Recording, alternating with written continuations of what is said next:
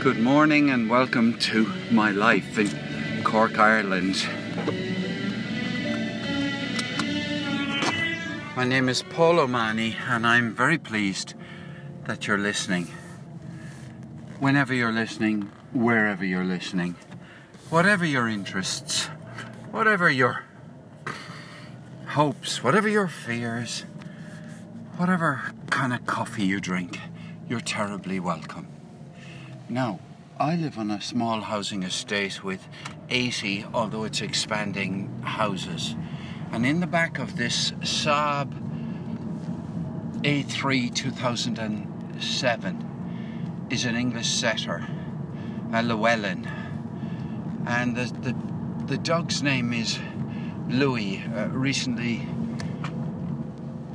had a name change to Prince Louis. We're driving down Church Hill a steep hill, and the sun is gloriously shining, hardly a cloud in the sky. All the trees are green or a shade of red. There's red robin, which are hedges. There, uh, there's copper beech. There, there, there's all sorts of foliage in different shades of green, including things growing out of the walls, including grass growing along the verge of this road that I'm driving along. This is a road which has room, if there's nothing parked on the left hand side, for three cars. Exactly a three car road, if you like. And I'm taking the dog to the vet. Yes, O'Driscoll and somebody else. I think they're more horse vets and cow vets than pets, but I could be well wrong. I'm taking the dog to the vet because he has an ear infection. And after the vets had a quick look at him, perhaps given him dr- drops, he's been taken to tunnel, uh, to tunnels. He's been taken to kennels because today is the day when my big activity that I've been helping to organize called Safe Haven 2018. That's it. If you want the information about it, use that hashtag Safe Haven 2018. Not Safe Heaven, Haven. It takes place. It starts off.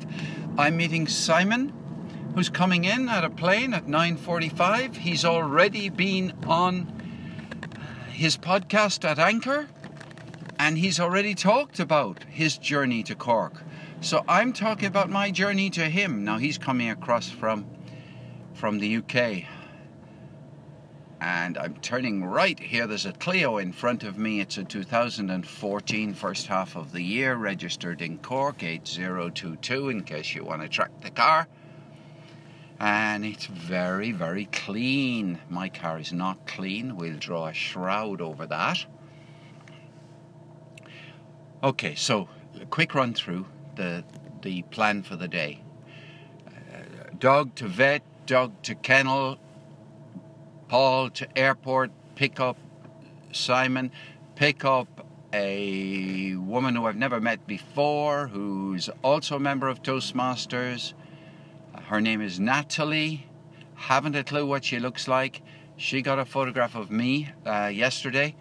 So, and I'm going to wear a red hat with the logo of the conference on it so that I will be recognizable. The, uh, straight away to her hotel. Simon's staying in my house. The, the hotel is about, uh, I, I think I could do it in four minutes uh, drive from, from the house. Um, after that, and I don't know whether we're going to stop in the hotel have coffee, but I, I this is t- Simon's not only his first time in a Toastmasters conference, his first time in Cork, and this is almost impossible to believe, but there are such people. His very first time in Ireland.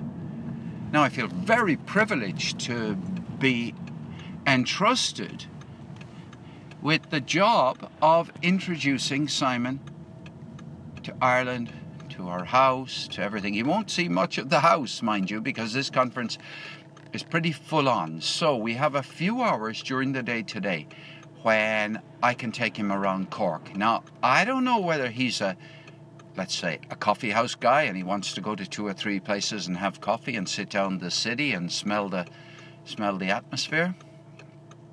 I don't know whether he wants to be taken to Blackrock Castle, to Fota Wildlife Park, whether he wants to be taken to jail, whether he wants to be taken to Spike Island, uh, Cork's Alcatraz, Cobh's Alcatraz, Ireland's Alcatraz. Um, where else? I could take him for a walk by the River Lee. I definitely am taking him to the English market. No question about that. That's compulsory. And so that's all that. But I have absolutely no idea. But I've cleared the the the diary with family. I'll see family on Sunday. Uh, I'll go in and out of the house. Simon will go in and out of the house. We have no obligation to see my wife and daughter, or even to see Louis. Not is going to the kennels until Sunday evening. Now, the vet may or may not be here. Anyway, that's the schedule, guys. I expect to be um, I will be adding um, huge pieces, well, pieces of audio. Oh my goodness, I've just had uh, information that somebody is coming to the conference via Holyhead, which is in uh, North Wales, Bangor, on an island. Uh, okay, Louis, do I have your. I do, I do, I want you. Okay, into the Oh dear, the vet store is uh, locked. I didn't check what time it opens. Doesn't open till 9:15. It's now 8:43. Only one thing for it: go to Cafe Beva and uh, have uh, say good morning there. Quick, er, quick rethink. If I take him into the vet at a quarter past nine, I'm not going to get him dropped off in the kennel before I have to be at the airport. So I am, I am going to go straight to the kennel. Doesn't make any sense. Now he's had this ear infection, doesn't seem very severe. Uh, I'm taking a chance. I'm taking a chance. But that's that's a, that's the least um, the least uh, bad thing to do right now.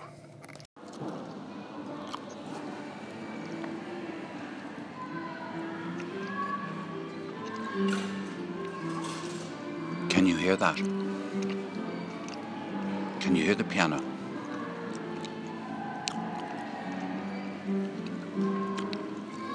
I'm chewing croissant. They put a piano in the arrivals area of Cork Airport.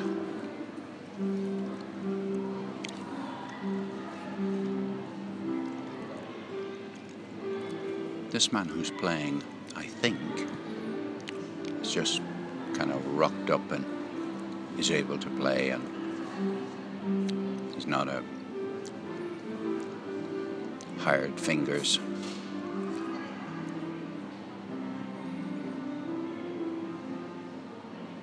I've seen this done in Euston Station in London. Might even be also in King's Cross.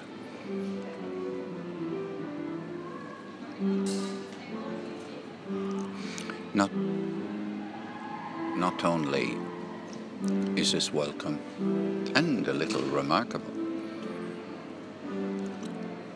but the guy who's playing it is black. And Ireland isn't a very ethnically diverse country in comparison with, let us say, London, where I lived for 18 years, and Bristol, where I worked for some time. Both of those places are very diverse.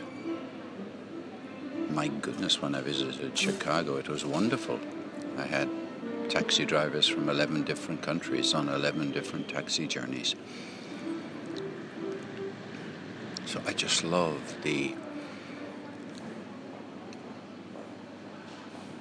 the diversity, the hope it gives me for disrupting the status quo and making a more interesting and vibrant world. I wish you'd play more. But I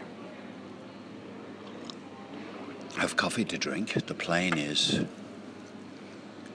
think, uh, 45, uh, 15 minutes later, certainly 15 minutes later than I expected. While I was getting out of the car,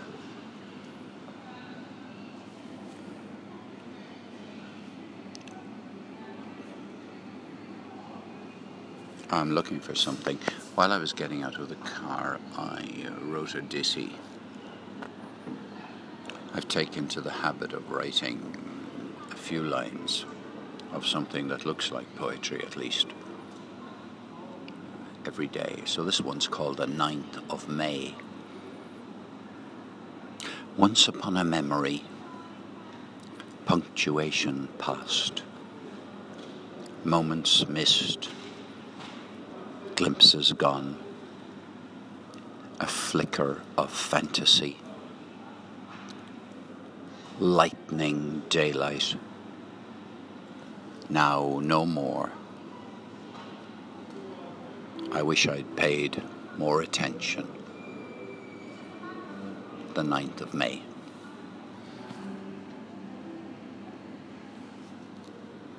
I'm waiting for the arrival of my friend the woman and the woman, Natalie, whom I certainly won't recognize. We're all we're all beautiful people, so you know. So this is the sound of the centre of Cork City, Oh. and Natalie King has arrived in Cork City. Now she's never been in Cork City before, but she's been to Ireland a good number of times, and she's been to several Toastmasters conferences. Immediately on my left is Simon Toon, who's never been in Ireland before, and as a consequence, never been in Cork, and as a consequence, never walked along the side of the River Lee. And we are heading for the English market. So the next step in our journey is to sit in the dining room of the Clayton Silver Springs Hotel at lunchtime. So I'm going to ask Natalie and Simon the same question.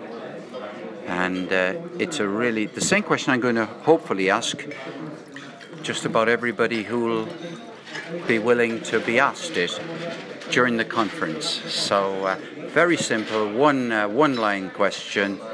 Um, not looking for a huge long answer, but take any answer that's given. So let's start with Natalie. Natalie, why have you come to this Toastmasters conference? because I love Ireland and I do enjoy the conferences and I have to I'm an area director so it's part of my duties to come but mostly because I love coming to Ireland Thank you very much. Simon Toon, why have you come to this Toastmasters conference? For probably two, two, at least two different reasons. One is I've never been to Ireland before, so it's a new experience coming to Ireland for me. Um, another reason would be I've never been to a Toastmasters conference before, so again that's another new experience for me. So, and I'm in the mood for pushing myself out of my comfort zone and having some new experiences and seeing where they take me. Thank you very much, Simon Toon. Thank you.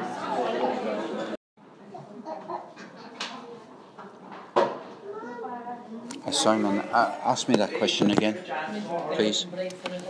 Paul O'Mahony, tell me, sir, why did you join Toastmasters? Okay, let me try answering it in two in two stages. One is uh, uh, why did I go to a Toastmasters meeting? Yep. Because I certainly went to one with no intention of joining. And uh, secondly, why did I join? And uh, well, the first thing is I vaguely heard of Toastmasters many years before, and I don't know, mm, I nothing. It meant nothing to me except I vaguely heard somebody had gone to Toastmasters. Um, then uh, I went to a um, Business Networking International meeting, BNI meeting in Cork, and a guy I became very friendly with there uh, was a member of BNI, and one of the things you do at BNI is you make a one minute uh, presentation of your business at every meeting. Now, I saw this guy do a one minute presentation about his business. I saw him do two things make a one minute presentation about his business, and he was awful. And I then saw him because he became the finance guy in the local, I forget what they're called, chapters or something. Mm. And he was awful. And uh, I mean, he was, he gave the information, but there was no life in the presentation. There mm-hmm. was nothing. Uh, you know, and it was kind of boring to listen to. And you know, I, I this is I, an elevator pitch type scenario. Well, the elevator pitch is the one minute every uh, yeah. every more because every, everybody who goes to a BNI meeting does a one minute um, elevator pitch. Um, it's a kind of it's almost it isn't the same as a table topic because you actually prepare it and some people script it even but anyway his stuff was no good in my head i'm being awfully um, blunt, right? Yeah. But I, and I'm talking about Alan Cuthbert. So if Alan listens to this, he I've already spoken with him about this. So anyway, um, we uh, I he then became the finance guy, and you know finance people have to report in, yeah. and that's longer than the one minute thing. And okay, to put it nicely. Alan had plenty of development needs and mm-hmm. he had huge potential. Nicest man you could possibly meet. I didn't see him then for about, I don't know, six months. And I went to another um, BNI uh, meeting, and it was a different man. Yeah. Totally different guy. He was engaging, he was a storyteller, he, he was able to. Uh, interest people in the room in whatever he was talking about. And I thought, what on earth happened, Alan? Mm. And he said, um, well, I went to Toastmasters. I said, what? Yeah, he said, uh, I went. But you should go sometime. And I said, mm, okay. Another year and a half went by, maybe three years even went by. And then a good friend of mine, Shirley Gallagher, who is in Toastmasters and will be at the conference, um, she uh, said, I'm going to a meeting. She's a member of Cork East, East Cork, whatever Cork East. So I said, Well, all right, I'll go along. So I went along. And I'll never forget, it was a February uh, night, and I was really struck by how friendly and supportive everybody was. And I thought, this is a bit weird. I'm not usually, I don't usually go to gatherings of people and come away with the impression that they're all very, very supportive to each other. I might come away with the impression that a few of them are very supportive, but this was a degree of consistency I hadn't encountered. In fact, I did a speech once at Toastmasters about the fact that the only other place it reminded me of was going to Lourdes with my mother, where everybody was supportive and caring and empathetic towards other people. But basically, my I sat there in the room and I thought, well, look, if they're all like this, um, I'd like a bit more of it. I didn't join Toastmasters with massive ambitions to be a better speaker. Of course, I wanted to be a better speaker, but I was attracted in by the the friendliness of this, and I suppose you could say I was ripe for another activity in my life. I, I you know, and going twice a month to a meeting didn't seem to me to be all that arduous, and. Uh, I, will keep this short because I could tell the story about how when I was filling, oh, I decided I'm going to join. So I said I'd like to join. I said, how much is it to join? And they told me, and uh, I said, all right, I can afford to pay that. And I was filling out the application form, and I turned it over and I saw, what's this thing on the back? I promise, Toastmasters promise, and 10 things written down. I said, what's this about? They said, oh, yeah, that's Toastmasters promise. I said, I looked at it, very quickly looked at it and said, well, I suppose pretty obvious. Number one thing is to, to go to meetings regularly. And I thought, well, I'm paying you money. Why should I want to go to meetings regularly? Anyway, so I didn't pay that much attention to the Toastmasters promise.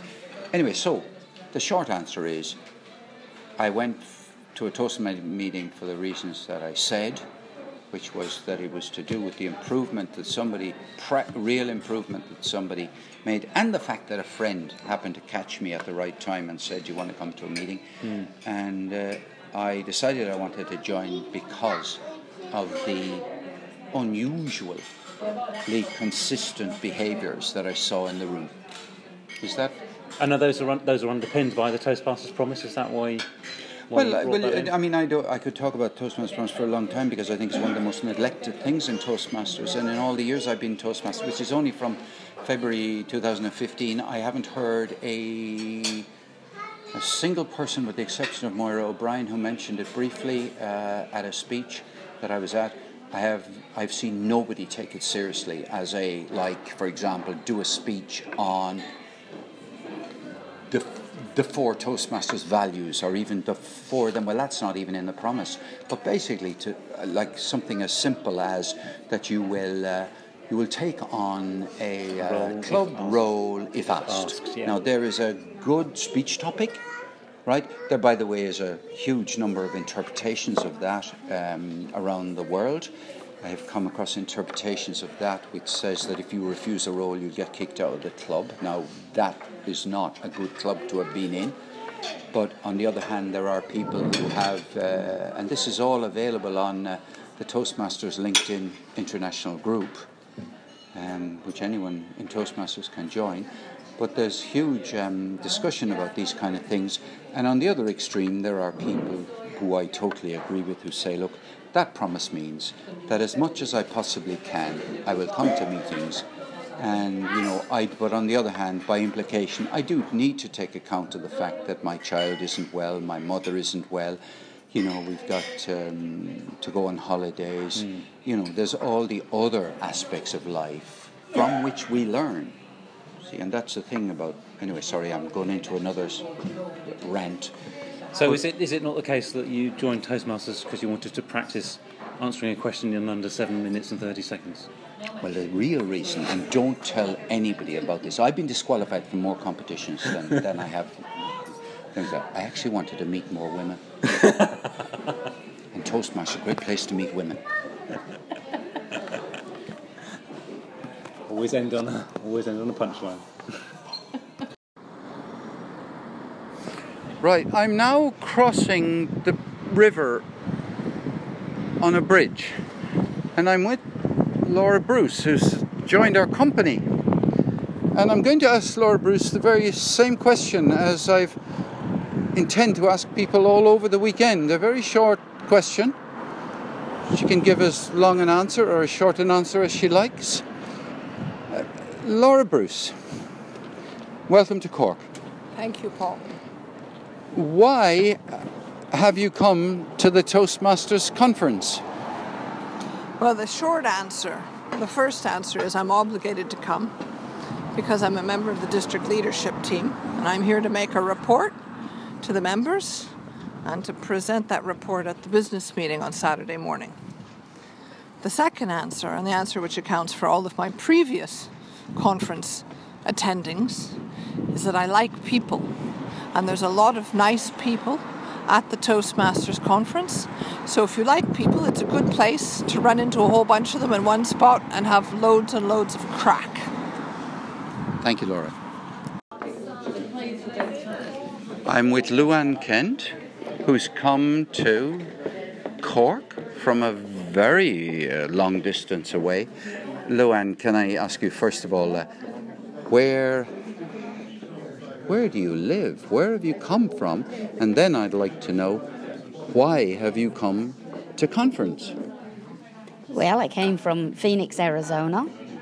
And why did I come to conference?